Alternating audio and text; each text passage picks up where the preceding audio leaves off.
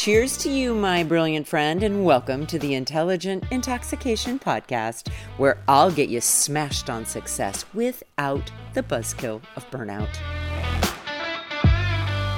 Welcome back, everyone. So, over the last few days, gosh, almost a week now, I've been talking about the things that I really wish I would have known at 25 that I finally do understand now that I'm 55. Here's what I would love to talk to you about today the importance of keeping the drama in your head and out of your life. Okay, I'm going to give you an example. So, I needed my daughter's pediatrician's office to give me an order form for a test that she needs to have done.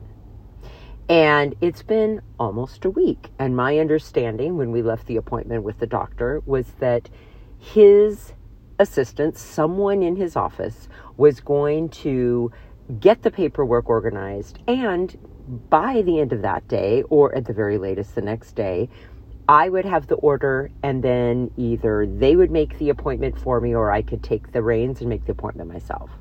Well, fast forward a couple of days, and I've heard nothing. Now, I have to just be honest with you. I am someone who is very willing to be patient if I'm in a situation where I'm waiting my turn. Not a problem, right? I, if I'm in a line and I can see that, let's say I'm the eighth person in the line, and even if the line is moving slowly, I have an amazing capacity for patience. However, I have zero patience when I sense that what I'm dealing with is incompetence. So here's what started to happen. At first, I started to think, okay, well, you know, if this takes a couple of days, maybe there are other patients in front of me who also need this help. Well, after a couple of days, that thought was no longer willing to stick. And what replaced it was the thought this is ridiculous. That office is completely incompetent, and nothing is going to get done unless I put the pressure on. Now, so I start calling. I called, I asked, who do I need to speak to? Um, can I talk to this person about ordering the test? Well, she's not here today because she works part time. Okay, so when will she be back in the office? Um, she'll be back in the office tomorrow from this time to this time. Terrific. Next day, I pick up the phone, I call, leave a message. I don't hear back. The next day, I decide, okay, I'm going to take it one day at a time.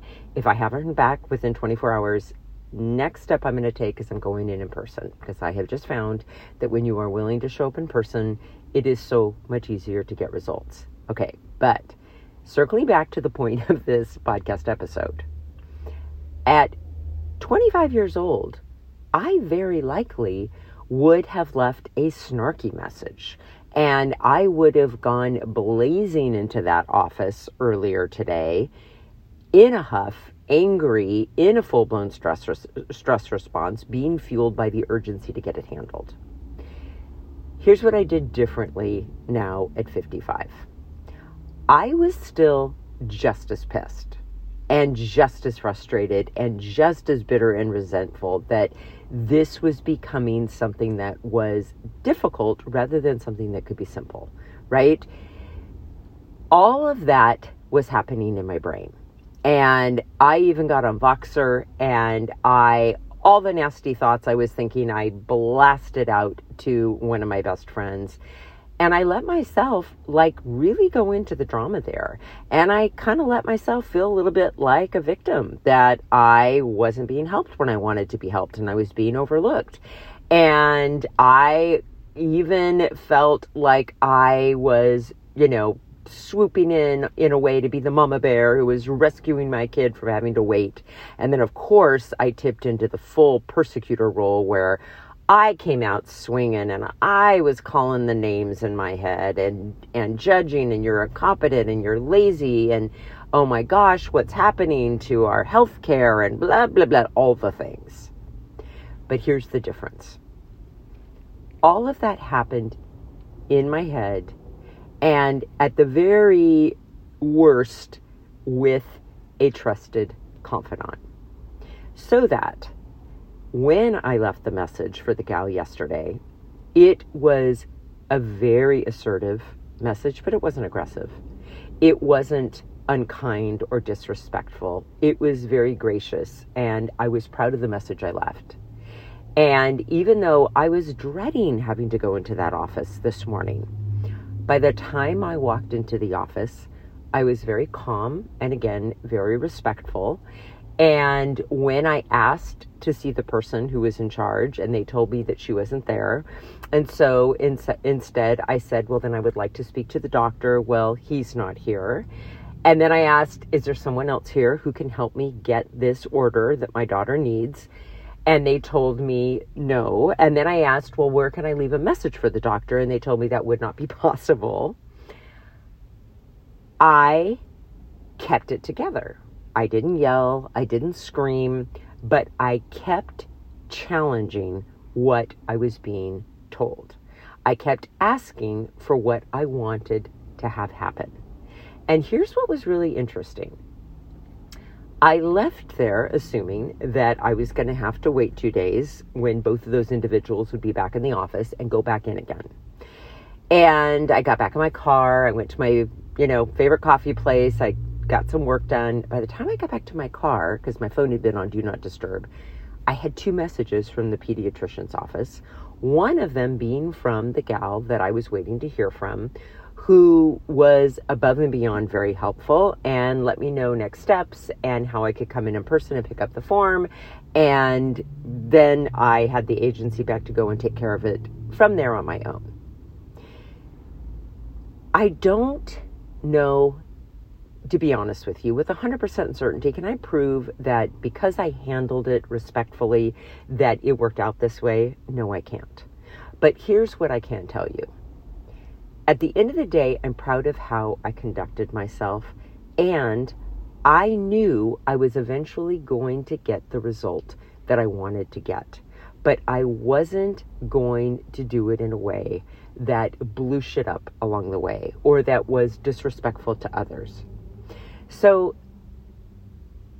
I am, I guess, doing this episode today to really encourage you, first of all, to understand the difference between allowing the drama in your brain and being willing to wait and pause long enough to question it before you act out, fueled by the urgency caused by the drama in your brain.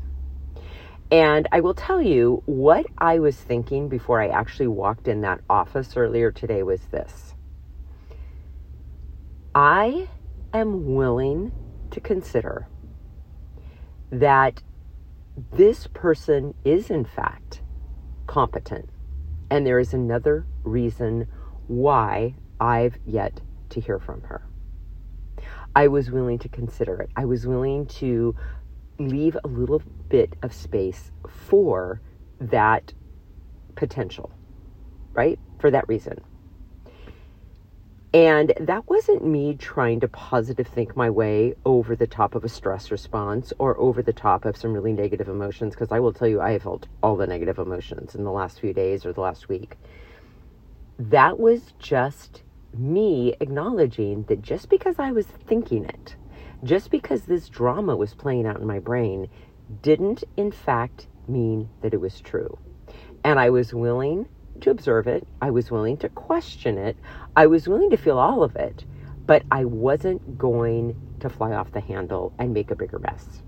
So, get curious, my friend, about when you allow the drama to come out of your head and spill all over your life what benefit do you get from allowing that to happen? Do you get to blow off steam in the moment? Does it feel like less pl- pressure? Does it help with the ur- physical urgency you feel in your body? And then be very clear about what it is costing you to roll through your life that way. All right, everybody, as always, deeply grateful that you're here. Have an intoxicating rest of your day, and I'll be back tomorrow with more. Hey, my friend, if you're thirsty for more than this daily shot and ready to intoxicate the hell out of your personal or professional life, I'd love to invite you to coach one on one with me. It all starts with a complimentary happy hour call. Head on over to terribradway.com. That's Terri with two R's and an I. Bradway, spelled just the way that it sounds. Once you get there, my friend, click on the Work with Terri button and we'll take it from there. Thanks for listening and have an amazing day.